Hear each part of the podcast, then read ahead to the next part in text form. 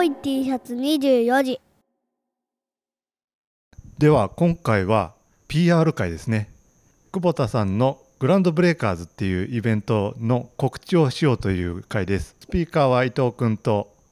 若園さんと岡本さんです。お願いします。久保田の企画内営業部の若園と申します。普段は久保田の納期のウェブサイトの管理運営ですとか、オンラインイベントの企画やっております。どうぞよろしくお願いします。えー、皆さん、こんにちは。えー、株式会社久保田納期国内営業部営業企画課の岡本と申します。えー、私も若園と同じく、えー、ウェブサイトの、えー、管理運営であったりとか、あとオンラインイベント、えー、などを担当しております。えー、私は2月1日に株式会社久保田に入社いたしました。えー、皆様よろしくお願いいたします。あれですね若園さんはあの農家の種にこれまで2回ぐらいかな？なんか出たことあるイメージがありますね。はいお邪魔2回ほどさせていただきました。うんこの久保田のグランドブレイカーズは開催日時はいつですかね？あはい今年の2022年8月5日の金曜日、うん、18時から20時半までということで、まあ、夜の6時からということで開催いたします。はい、よろしくお願いします。僕らのトークセッションは事業承継っていうトークセッションなんですけども、グランドブレイカーズ全体で言ったらどんなようなコンテンツあるかって教えてもらっていいですか？はい。えー、っと、そうですね。まずは、あの、この夏おすすめの商品をですね、ライブでご紹介していく商品紹介がございます。うん、えっと、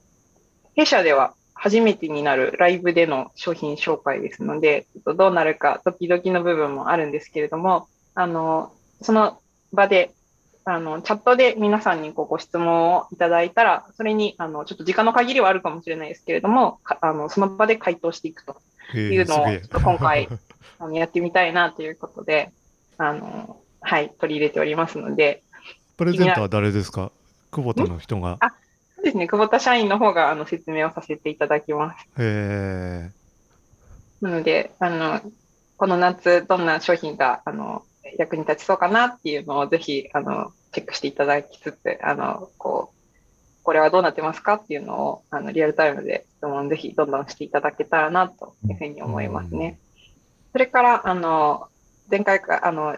2021年の時からすごくあのご好評いただいています、えっ、と、グラウンドブレイカーズの密着インタビューですね、もうあの2本用意しております。で今回はあの一人、お一人が、えっ、と、岩手県江差市の、え株式会社プラウズさんで、えっ、と、ま、もともと東京で革職人をされていたんですけれども、あの、まあ、岩手に戻られて、その革職人で革小物の製造、製作と、その農業と、を、あの、二つの事業を、まあ、営まれているという方でして、あの、なんでしょう。こう農業がやっぱり持続可能であるために、やっぱ事業としての魅力がしっかりあって、そして地域を支えていくんだっていうところで、その事業としての成長性みたいなところを追求されているかなというふうに思います。でもう一人、えっ、ー、と、えー、茨城県龍ケ崎市の横田農場さんの横田幸さんですね、にご出演をいただいていまして、横田幸さん、あの、えっと、もともと非農家出身なんですけれども、あの、収納されて、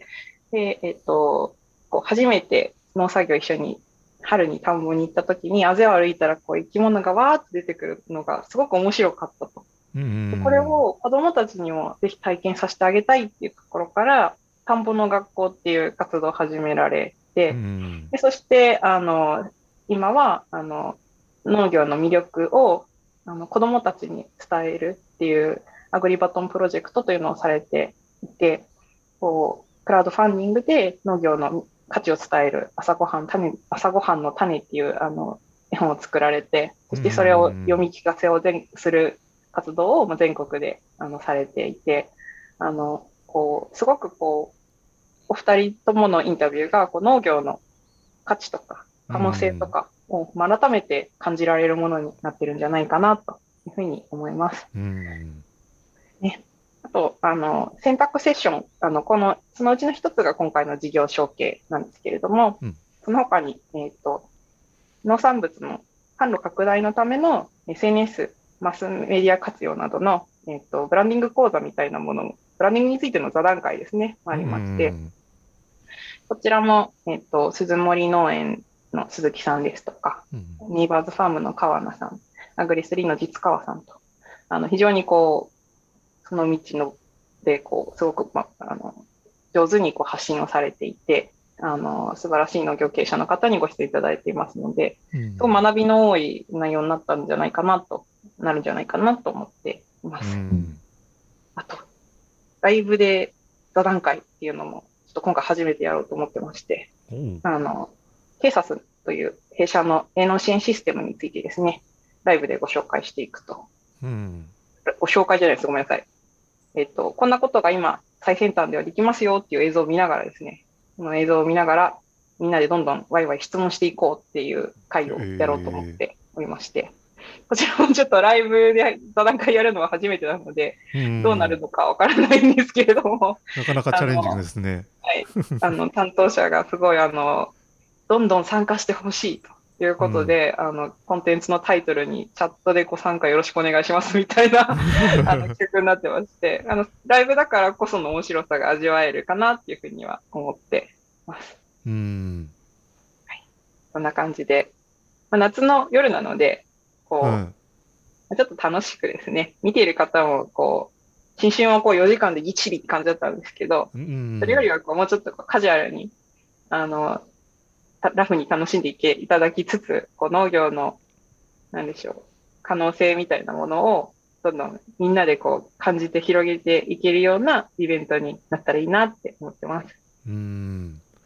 ね選択肢選択セッションがなかなか魅力的なやつがたくさんなんですけども、ぜひ事業承継を選んでほしいなと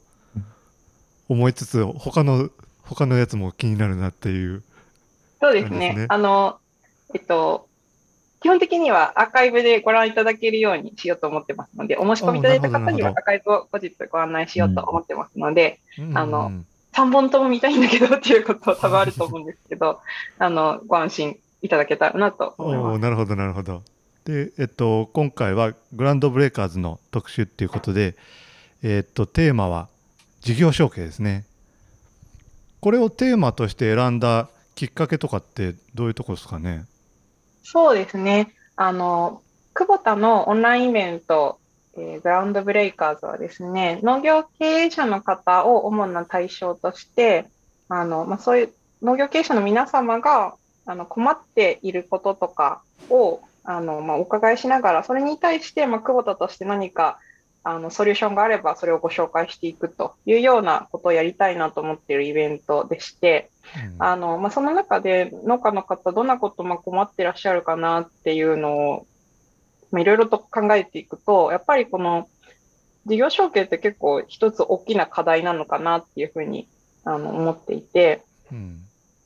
日本の農業がそもそも存続、こう持続して発展していこうと思うと、事業承継って絶対避けて通れない課題でもあるし、かつ、やっぱりその一人一人のこう農家さんのお話とかを伺ってたり、SNS での発信とかを見ていると、うん。まあ、親子が多いと思うんですけど、親子だからこそ結構なんかこ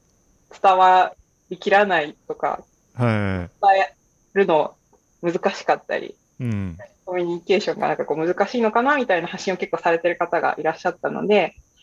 あの、で、グラウンドブレイカーズのオンラインイベントは過去3、ん？過去2回開催して、うん結構こう、あの、50代とか60代の方もご覧になってるし、うん20代とか30代の若手の方もご覧になっていて、どちらの世代の方にとっても結構こう気になる課題なんじゃないかなというので、今回事業承継をテーマにさせていただきました。うん。お目が高いと。思いますね。いいえ。あの、竹本さんの、あの、ラジオとかで結構取り上げられてるので、あの、はいはいはい。割とそういうところでネタ探してるので、あマジっすか？そうなんですね。そう僕もやっぱり事業承継大事だなって思ってえーっと僕なりの発信とかはしとるんやけどもそれってまだまだ輪としてはちっちゃいなと思ってなんか波紋はなんかもっともっと広げなきゃいけないけどお僕ができることに限りあるなみたいなもやもやを思っとったりグラウンドブレイカーズこれまでを見てえー結構同世代の人なんかも同世代で全国で活躍してる人なんかも出てたのでこれは僕もいつか出なきゃなと思ってうんじくじくしてたら呼ばれたっていうついに呼ばれたって感じですね。うんそう言っていただけると、すごくありがたいですね。あうの、んすごく優れた農業経営者の方って今たくさんいらっしゃると思っていて、うん。その方たちって本当にこうかっこいいし、あうのん、自分なりのビジョンを持って挑戦されるすごいかっこいい人たちだと思ってうんうん。でで、こう、そういう人たちがこう集うとなんて、なんでしょう、集って、こう、対話してうんいくことでもっともっとこう、なんかこう、進化の可能性がにあるんじゃないかなっていうのはもともと思っていて、うんでそういう人たちが集うイベントになったらいいなっていうので、あの、グラウンドブレイカーズっていう言葉が、あの、先駆者っていう意味の英語なんですけれども、うんうんこうそういう人たちが集まるっていう意味で人の名、なんていうか、そういう人っていう名前をつけたんですね。うんそういうふうに、あ、この人は本当にすごい先駆者の人たちだよねっていう方々にご出演を今までいただいてきていて、なんかこう、こういうところに出たいなとか、この人たちと話したいなって思われるイベントになれなったらいいなと。で、それを久保田がそういう場を作ることができたらいいなっていうことを、あの、一番最初に2021年のイベントを企画したときに考えていたので、なんかそういうふうに言っていただけるのは本当に企画者冥利に尽きるなというか、そうなんですね。あの最初から竹本さんはあのグラウンドブレイカーズで出ていただこうっていうのをずっと温めてたので、やおっとこれー マジですか。いめちゃくちゃ嬉しいですね。こうグラウンドブレイカーズこれまで2回はい配信してきたっていうようなところで、これまでのこの来場者というか参加者のこの推移みたいなのってあったりします？はい。えっ、と、過去に2021年の、えー1月に1回目を開催しまして、2022年の1月、第2回ではですね、なんと1万人以上の、1万1000人以上ですね、の方からあうんの申し込みをいただきまして、農業系のイベントの中ではかなり大きいイベントになったんじゃないかなっていうふうに思っています。うーん、めちゃくちゃすごいですね。なんか僕も竹本さんもいろんなとこで講演とかしたりしますけど、なんかその規模って過去、過去史上最大レベルじゃないです、そうやね、間違いないね。うんもうせいぜい300人とか500人とかっていうなんか大会とかありますけど、なんとか万人とかって、なんかもはや世界が変わっちゃったくらいの、それぐらいのすごい大きなイベントになりますよね。そうやね。うん。うん、でこうコンバイン買ってちょうだいとかそういうそういうイベントじゃないしね。あそういう思いはあるんやろうけどもちろん、うん。そうそう。そこら辺なんかそこにお金かけるクボタさんすごいなって思うんですけどそれはクボタさんの思惑ってどういうとこなんですかね？そうですね。やっぱり、あの、私たちクボタは、あの、農業経営者の皆様に、これからの農業経営のパートナーとして選ばれる会社でありたいなっていうふうに思っていて、うん。それをその、今この瞬間コンバインを買ってもらうっていうのもももちろんそれはとてもありがたいことで大切なことなんですけど、それだけじゃなくて、これから先のこう経営されていく中で、一番多くの課題を解決する存在でありたいっていうふうに思っていて、まあそのためには、やっぱりこう、今この瞬間のこう困っていることを解決することも大事だし、うんこれからの日本農業に対して、そのこれからを担う皆さんがどう考えていらっしゃって、それそれをあのき聞きながら、また久保田も今はこういうふうに考えてるんですよねっていうことをお伝えしながらっていう、それそしてこう、ま、あのこうコミュニケーションをやっぱりそこでしていくっていうことがすごく大事だっていうふうに思っております。で2022年のあの新春のイベントの時も、あの社弊社の社長もすごくあのこのイベントにあの熱を持っているんですけれども、あのどんなイベントにしたいかっていう話をしていた時に、お客様の声を聞かせてほしいと。皆様のこう声を聞かせてほしくて、こう今どんなことに悩んでるかも聞きたいし、これからどういうことが課題になっていくのか、それを久保田にどうどんな課題を解決してほしいと期待してくださっているのかみたいなことを、まあぜひ伺いたいということを言っておりまして、あの、我々が発信するとともに、農業経営者の皆様がどんなことをこれから、あの、久保田と一緒に解決したいなと思ってくださるかっていうところを、あの、なんでしょう。集まって対話できるようなうんイベントにしたいなっていうふうに思っていて、うんまあそこに意味がすごくあるんじゃないかなと、長くパートナーとして選ばれる企業になるために意味がすごくあるんじゃないかなと思ってやっています。うん素晴らしい。なんか僕、あの、久保田のホームページ見たんですけど、はいその久保田はずっと創業以来、社会の課題に対して対応してきた、でそれを事業にしてきたみたいな、そういったニュアンスのことが書いてあって、なんかそれってホームページに書いてああることを、その社員の人がそれぞれ本当にそう思ってる会社ってすごいなと思ってて、全然事前の打ち合わせはしてないですけど、若園さんがその社会の課題に対してとかっていう話をおっしゃったから、あなんかホームページに書いてあることと同じことをおっしゃってて、なんかその久保田っていう会社は、なんかそういう精神がみんな社員持って働働いておられるんだなと思って、なんか逆に嬉しくなったというか、びっくりしたというか、うんすごいなって感じですね。ありがとうございます。うんあの、会社のブランドステートメントが For Earth, For Life 久保田っていうので、うんあの、やっぱりすごくそれに共感してる社員が多いなっていうふうには思います。うんこう、やっぱり何かしらこう社会の役に立ちたいなっていう思いを持って入社してきてる人が多いですし、うんあの、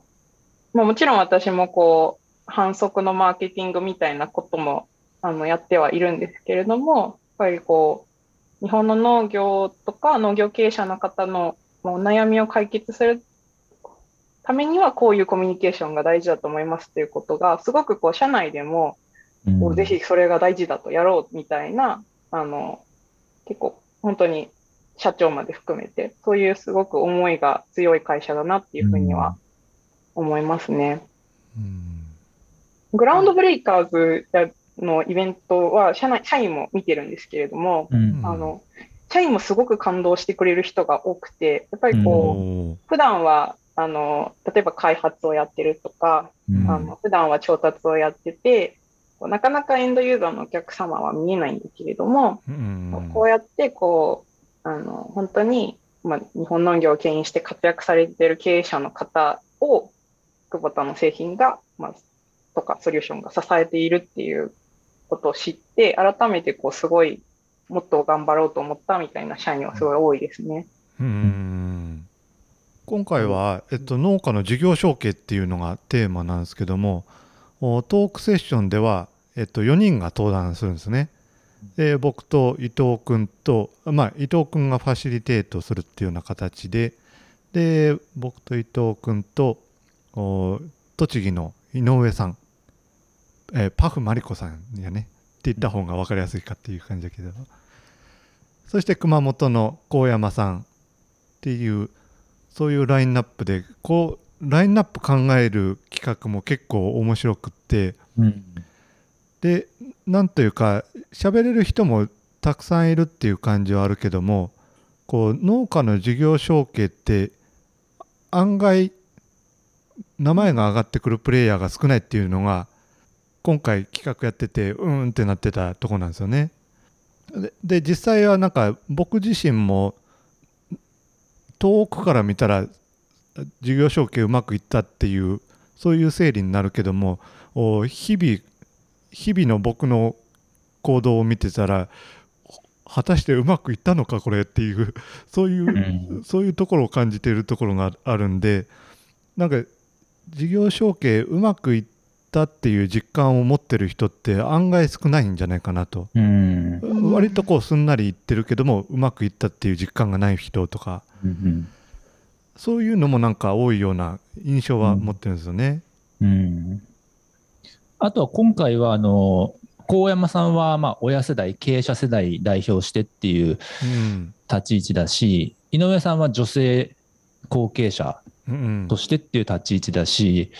あるいは僕は、僕以外の方は法人経営ですけど、うちは、あの僕僕一人と、まあ、家族ちょっとみたいな感じの、もう超零細家族経営だし、うん。いろんなその日本全国リスナーというか聞いておられる方、いろんな経営があって、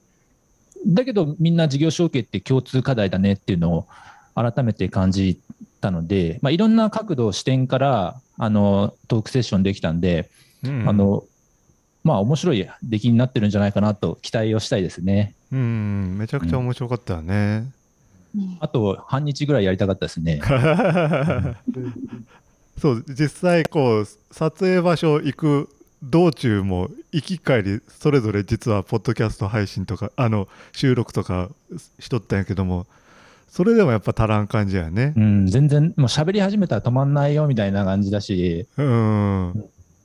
なんかグランドブレイカーズは40分の尺に収まるはずなんですけど、うん収録は3時間とか4時間とかそうそうそうそう。してて、それでも足りないくらいなんで、うんじ実際の本編は何喋って、何が使われて、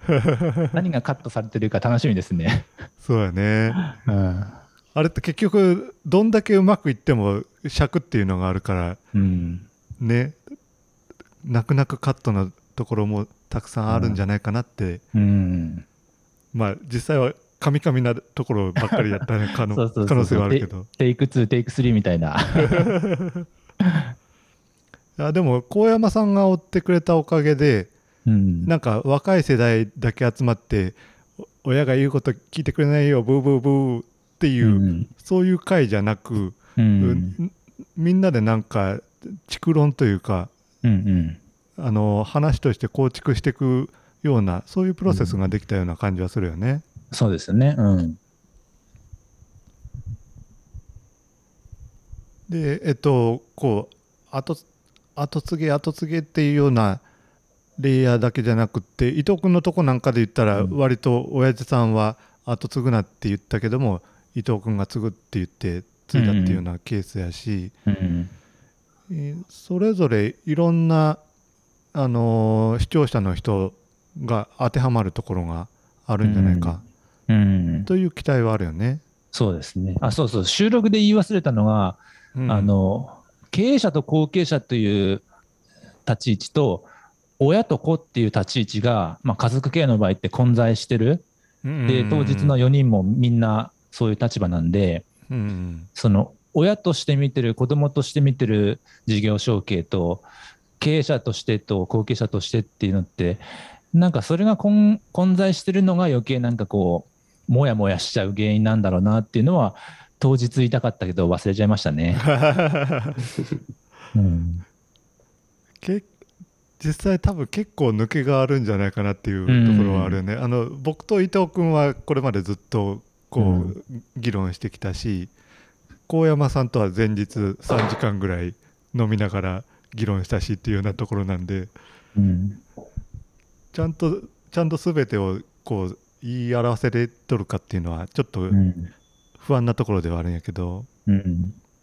いやいや、実際僕らもまだ完成した動画見てないですからね。そうそうそうそう。そうそうそう。いやでもキャスティングのキャスティングした段階でもう絶対面白いなっていうのは。思ってるところなので、うん。編集してもカミカミなところが使われてる可能性はあるけどそうそうそうそう。あと、もっと笑ってくださいとかいうのは、あれしんどいですね。だってあんなかん、あんな会場でみんなこっち見て、あの間違わずに喋ってねみたいな空気があるのに そうそうそうそう。だからぎこちない笑い方してるでしょうね、きっと。そうだろうね。うん。実際こう講演とかあポッドキャストとかとやっぱ全然違うなっていう感じもあったしね、うん。うん。こう若園さん、うん岡本さんから見てた感じでこのトークセッションの見どころってネタバレしない程度に言えたりします？山本さんどうでした？そうですね。いや、私はこう、まあ、今年、はい、久保田に入社して、今回初めてこう参加をさせてもらったんですけど、あの、ちょっとネタバレしないように、こう、オブラートに積みながら言うとですね、やっぱりこう、まあ、事業承継というのが、あの、まあ、農業に限ったことではなくて、まあ、あの、どういった場面でも起こり得ると思うんですよね。なので、えっと、まあ、本当に多くの方がこう参考になる事例だなと思ってて、本当にこう、先ほどおっしゃってた親と子の関係と経営者と継承者の関係と、まさにその通りだと思ってて、うん本当にこう、出すコンテンツだなと思って、非常に聞いてて、あの、参考になりました。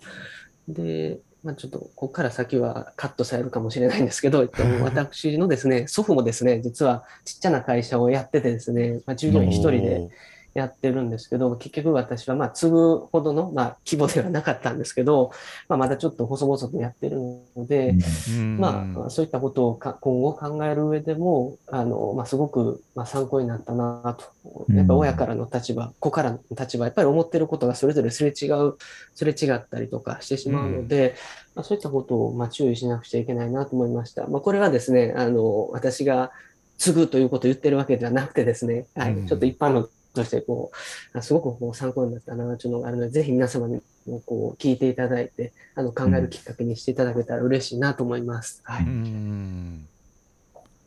そうですね。やっぱりこうきっかけにする必要があるなとは思っとって、えー親世代も子世代も絶対思ってるんですよね。こういつバトンタッチっていうところは思ってて、でえーっと思ってはいるけどもなかなか口に出せんし、でいざ口に出してみたら二言目からまた喧嘩が始まるしみたいなそうういうようなところがあるので、で、えっ、と、今回のトークセッションを機に、なんか、またふわっと、あそういえば、またちょっとチャレンジしてみようかなみたいな、そういうきっかけになったらいいですよね。いや、まさにそう思いました。はい。うんきっかけということがねぴったりだなと、はい、私思いました。なんかきっかけなんて、あのたくさんあった方がいいと思うんで、うん。なんか久保田はあの全国で定期的に展示会やってるじゃないですか。はい。その展示会とかのなんか一コマで事業承継のおなんかセミナーとか、ん。今回のような、あのこのみんなで議論するような場とか、でそのうん。販売店とか地域で事業承継で悩んでるような農家の人を集めてとか、そういうのを久保田がどんどん全国的に展開していったら、ちょっと流れが作れそうな気がするし、やうん。多分やろうと思えばできることじゃないかなと思うので、うん。ちょっとこれは期待、ご期待申し上げたい。うん。そうですね。あの、まさにその、えっと、収録の中でも、うん。第三者の存在って結構大事っていうお話があったなと思っていて、うん。あの、やっぱり、親子って分かり合えてるようで、うん。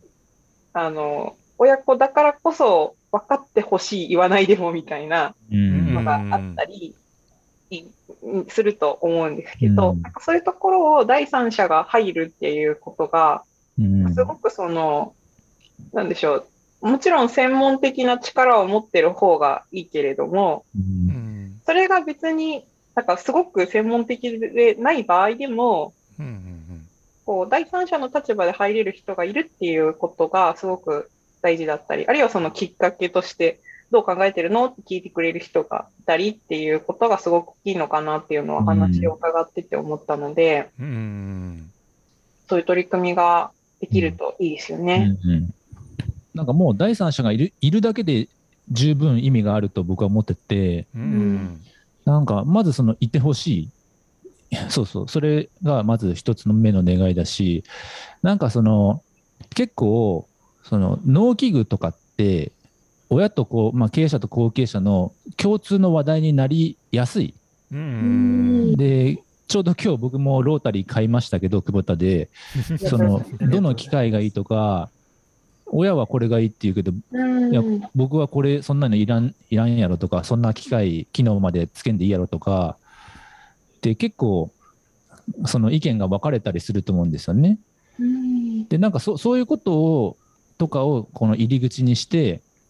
いやロータリーだったら本当に2.2メーターでいいんですか？将来的に2.6メーターの方がいいんじゃないですか？とか、うん。そのも機械買うってその1年2年の世界じゃなくてやっぱ5年10年先見据えた時にどういう設備投資しとかなきゃいけないかとかっていう話につながってくるとすれば、じゃあその2.6メーターのロータリー買うんやったらあと今の面積もうちょっと増やさなきゃいけないですねとか、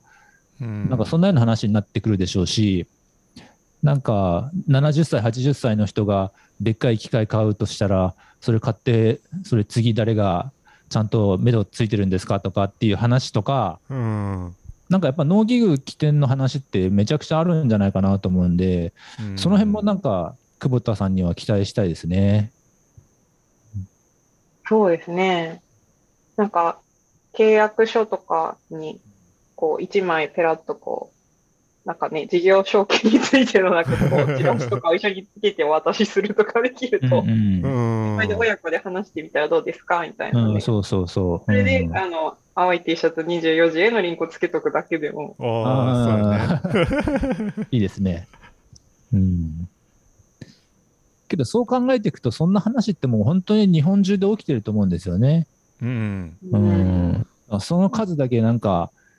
その話し合いの必要性が出てきてるはずなんですよね。きっと、本当は。うんうん。そうですね。なんかあの、収録を伺ってって思ってたのが、こう、語られない物語がものすごく多い領域なんだなっていうとはいはいで、あの、なんでしょう。あまり承継がうまくいかなかったな、みたいなケースの場合は、こう、愚痴が出てくると思うんですけど、表に。うんうまくいってないっていう実感があると。ただ、うまくいったみたいなケース、比較的うまくいっているケースの場合でも、その竹本さんがおっしゃってたように、日々こう、葛藤はあると思うんですけど、うんそういうものが親子だと、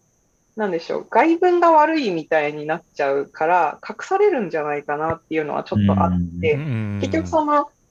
えっと、先代と、その、えっと、後継者っていう、その、経営者同士の問題と、やっぱ家族同士の問題が、うんあの混在してしまうので、うんまあ表に非常に話しにくい課題なのかなっていうふうには、うん。あの、思って、あそこはもうバチバチ仲が悪いよね、みたいなケースは、可視化されるんだと思うんですけど、逆にこう、うまくいっているように見えるところが沈黙してるケースもあるだろうなと思いますし、うん。うん。あの、なんか、こう、本当に、一つの事業ってそこまでにすごくこう、たくさんの、あの、ステークホルダーがいて、うん。その事業に対する思いがあって、その日々の事業活動があって、で、それを誰かに引き継ぐってすごくまあ重大な局面なんですけど、それをできるだけこう家庭内でひそやかに行われているみたいなうん。ところがあある種類のお話なんだなっていうのは思いましたね。うん。だからこそ、なんかこう、語るっていうことが本当に大事になるというか、で少し、こう、やっぱり私も自分の親と話すときには、こう、分かってくれてると思って話しちゃうし、親もそういう気持ちがあって、でも実はその、そこに、もしかしたら世代間の違いとか、個々人の価値観の違いっていうのがあるんですけど、うん。なんかこうそれを、こういうことはあることだなと思って、一歩引いてみられるかどうかがすごく、その、コミュニケーションにおいて大事だなと思って、なんかこう、こういうことはあることだから一歩引いてみようみたいなうん。うんふうになれるかどうか、その事例を知れるかどうかみたいなのがすごく大きくて、その語られてないからこそ、少しずつみんなで語るっていうことが大事なんだなっていうのは思いましたね。そうそう。僕とか伊藤君はもうなんか社会的キャラクターぐらいなイメージは思っとってえっ、となんというか本当にうまくいっとる部分ってほんの一部だったりするんで、えーうちの親父なんかにもこの事業承継について外で話すっていうような話したらいやいいわそんな言うほどのことないわよねみたいなそういう話になっちゃってでそういう話ってやっぱり全国そこら中にあるような気はしとってでだからこそおこう迷った時に道しるべがいないみたいなうん。うんっていうところなので僕はこううまくいってないながらに道しるべにならなきゃいけないなと思って青い T シャツを着てるっていうところはあるんやけども、だからそういうふうに道しるべになる人がもっともっと出てくる業界になったらいいなとは思い思いますよね。うん規模の小さい形態が、比較的規模の小さい形態が多い産業だからこそ、すごく重要ですよね。うんねあの今回のトークセッションでは語りきれなかったところをなんかもっと発展していきたいなっていうところありますよね。ね伊藤君。いや、また、いや、話広げたらもうどんどん広がっちゃうんで、このポッドキャストも収録時間押しちゃうなと思って、いや、本当に。けど、喋らせてもらうと、やっぱりなんか、そう、これも収録で言い忘れたのは、うん。事業承継ってやっぱ物語だうんということが言いたかったなっていうのを思ってて、もう一件一件、すべて一つ一つ違う物語で、うん。で、一件一件にいい話もあれば悪い話もあれば、うんっていう話で、なんていうんですかね、一件、一件たりとも同じ物語ってないなっていうのを思ってて、そのいろんな物語を知ってると、あ自分のところだったらこういうふうにできるかなとかっていう参考にはなるかもしれないけど、うん。それを聞いて、じゃあ実際自分の家とか自分の携帯でどういうふうにこう立ち居振る舞いするかって結局自分に返ってくるわけですよね。うん。なんか、そこで結局自分はどうするんだろうなっていう問い、なんか物語見て感動して涙するとか、あーよくありますけど、それを受けてじゃあどうするかっていうことの方がやっぱり大事かなっていう気がちょっとしてるんですね。うん。うん、みんな、あいいねって、あやっぱり大事だねって思うけど、けど、けど、けどみたいな、そこをブレイクスルーしたいですね。ううんなんかシリーズ化したいですよねこの事業承継っていうものおーぜひ。をね。まあ、本当に、これは、私もし実はその収録で、こう過去いろんなあの収録立ち会ってきたんですけど、はいはいはい。過去一番感動したかもしれないと思ってて、おおなんかこう泣泣きながら収録見てたんですけど、言ってましたよねいや、はい泣いてはりましたよね。泣いてましたよね。なんか泣いちゃったんですよね。でもすごく感動したし、あの、なんかそれは私が勤め人の家の出身で、あの、えっと、こういうその、いつか自分の家を継ぐかつの、家の事業を継ぐか継がないかっていう決断を、その、迫られたことが、ま、全くないわけなんですけど、うんで、その、お話を伺っていると、こう、皆さん、こう、幼い頃からやっぱり、こう、どこかにそれが問いとしてあるじゃないですか。ううん、はいはいはあ、い継。ぐのか継がないのかみたいなうん。で、その時に、その、継ぐっていう判断をするっていうことは、その、多分、これをまあ人生をかけてやるっていう決断そのものなので、うんあの、親のやってる事業を、その、まあ、もちろんその、や、なんでしょう、やることの意義とか、価値、社会的な価値とか、自分にとってのやりがいとか、あとはその収益性ですよね。事業性みたいなものをトータルに考えた上で、自分はこれをやるっていう選択なので、うん。その、それを選ばれる、その、継ぐっていうことを選ばれるっていうことは、あの、もし自分がその事業をやってる立場だったら、本当に幸せなことだろうなって、自分がこうん。う子供に、あの、なんでしょう、最も認められる瞬間なんじゃないかなって思ったんですね。うんね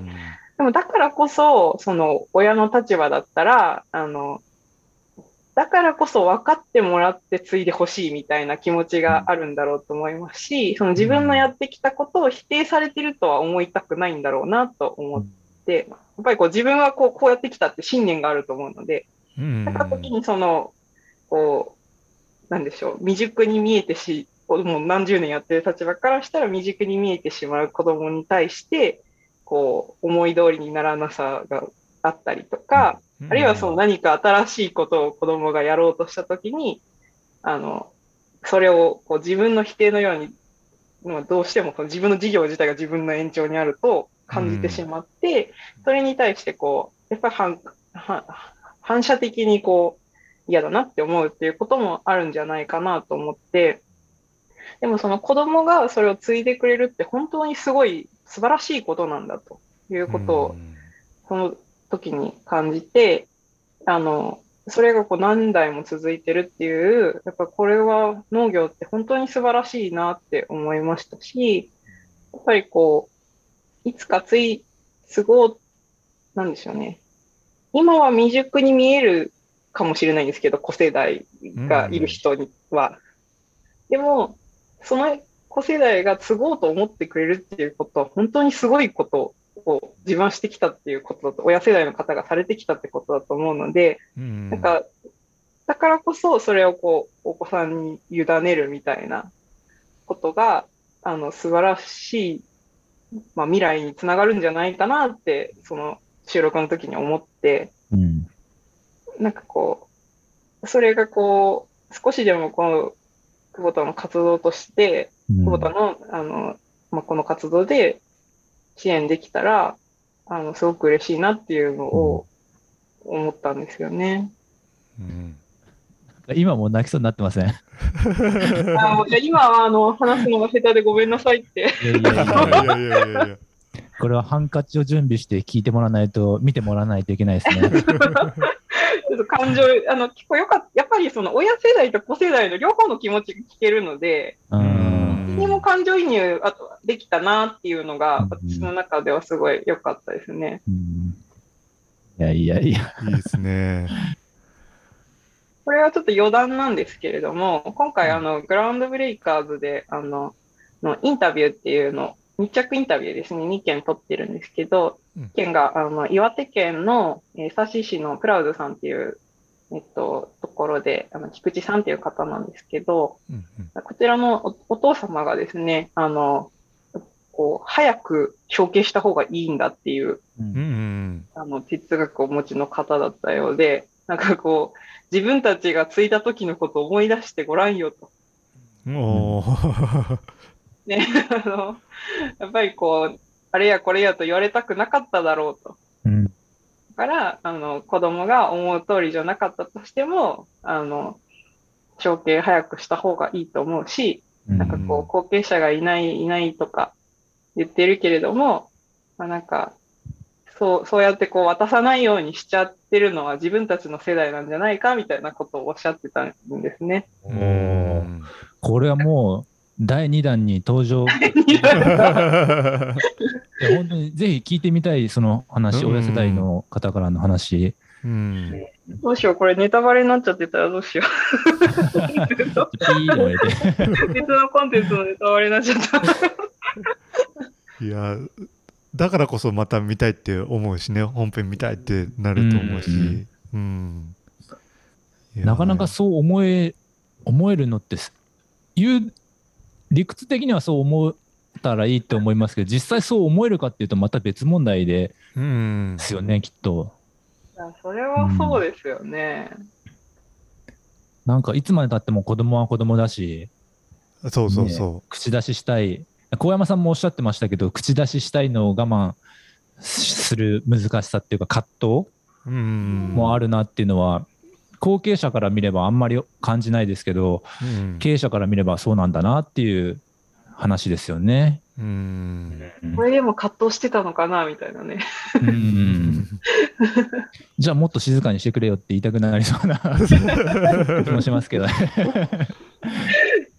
今もでもきっとあの二人のお父様もこうぐっとこらえてる部分もあるんじゃないんですかね。ああるでしょうね。ううんん。あるんやろね、うん言われてるなってこう子供は思うけど、親は親で我慢してるんだよな、みたいな、なんかこう。うん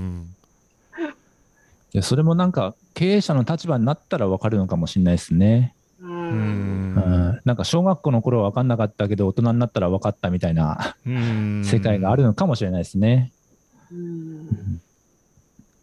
いやぜひこれシリーズ化しましょうよ若園さいいですね。シリーズ化しちゃいましょん、うん、で毎回ゲスト呼んではいはい。で事業承継の深掘りをするっていうねう。親子もね、いいですけど、第三者承継とかもこれからすごうんうく課題になってくると思いますし、あとやっぱ法人とかですよね。うんうんあの、法人じゃない、ごめんなさい、組合?をどね、うんやって集落営農とか。集落へのですね、うんはい。そういうところもあるし、テーマ結構果てしないですよね。いや果てしない。なんか果て、しない。今回は水筒、水筒メインの方が多かったですけど、うん。えっと、果樹とか施設園芸とか酪農畜産とか、うん。そういう品目というか業種というか、うん。経営形態、形態っていうのかな、まあそういうので絞ってもいいでしょうし、うん。あともう一個、その、今回はもうみんな継いだ人だったけど、さっきから話が出てる、継ぐかどうかを悩んでいる人ってうん。世の中にいっぱいいる、実家が農業してて、おじいちゃんが田んぼやってたけどみたいな、うん。その人たび人たちの葛藤、悩みって、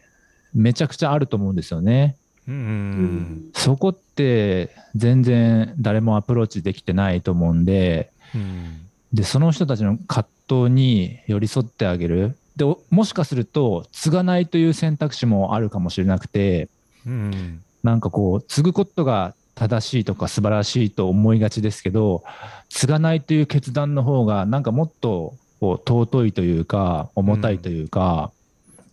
だけど、えっと、その決めてないことの方が問題だと思うので、うん。その継がないということでも決めたという点でいくと、僕はもっともっと評価された方がいいんじゃないかなと思ってるので、そうやね。まあ、そそういうところにこうフォーカスしたようなテーマでもいいでしょうし、うんってなっていくと、こう、無限に続けていけそうな気がするんで、うん。ぜひ、シリーズ化しましょはい。決定で。結構い 急ぎですよね、これね。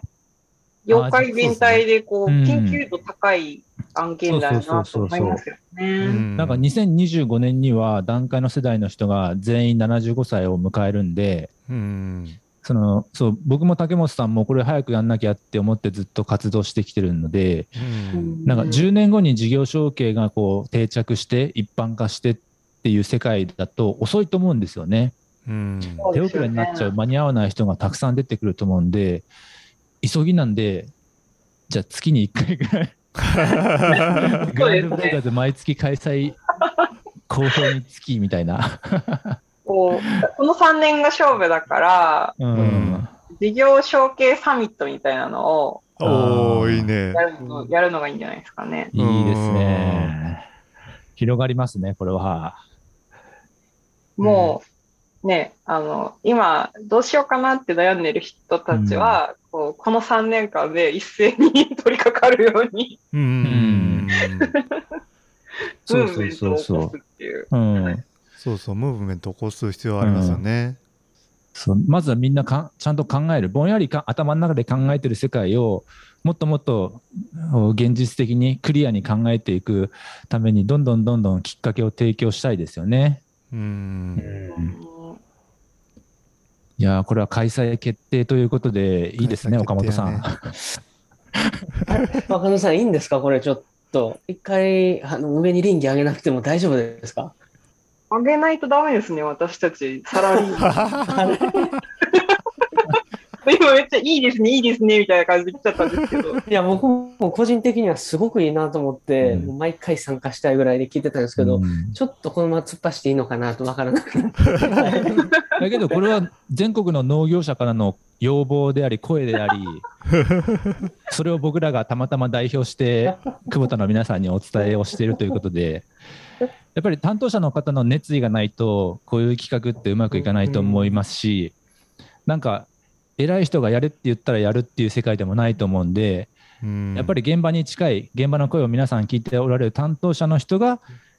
やりましょうってその決裁権のある人に訴えかけていってで竹本さんが言ってるんですよって言えばもうそれでハンコを押してもらえるんじゃないかな 決まりですね。決まりやね。あその折には僕と伊藤君が本社に行ってぜひお願いに長谷さんじりますんでそうですね。心うん強いですね。じゃあちょっとあの、私のような平民だとあんま、なんか社長の予定の取り方がよくわからないんで、みんなでちょっと直談判に行くみたいな。行きましょう、ぜひ。岡本さんが。あのね、あの、ちょっと聞いてて僕も楽しそうになってきましたよ、それも。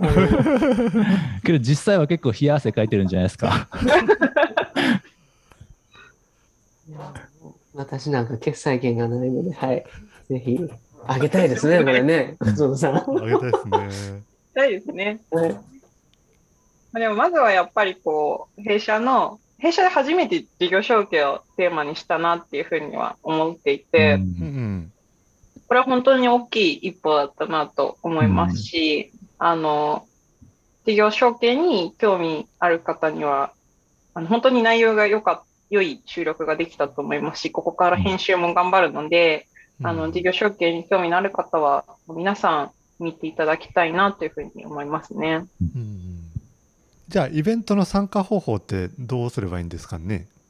あはい。えっとですね、まず、久保田のホームページにあのお越しいただいて、そこにあのグランドブレイカーズのご案内がありますので、えーそこから申し込みフォームで、えーご入力いただければ、えーご参加いただけるようになっておりますので、ぜひとも皆様、えー事前のご登録よろしくお願いいたします。はい。えっと番組の概要欄にもリンク貼っとこうと思うんですけど、これって期限いつまでとかあります？当日前日？前あ、当日当日の、はい、あの、直前までお受けしておりますので、あ当日の直前まで。なんだったら、2000で今年の新春は、あの、開催中も受け付けてました。お なるほど。ただ、18時半までにご登録いただいて、そうやね。直前までに。ぜひオープニングからご覧ください。うん。な夏の音楽フェスみたいにいろんなブースがある感じなんですけども皆さんぜひお楽しみいただければと事業承継のところに来てお楽しみいただければと思います、えーじゃあ今日はあー久保田さんからあー若園さん岡本さんそして、えー、青 T と伊藤くんの4人でお送りしましたどうもありがとうございましたはい、ありがとうございました。ありがとうございました。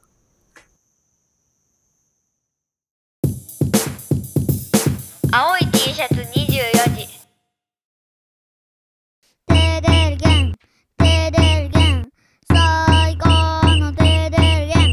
お米産地直送竹本農場。手軽に本格リゾットが作れるリゾットセット。リゾットマンマ好評発売中。詳しくはカタカナ入力テーデルゲンで検索。おいしいお米食べてちょうだい。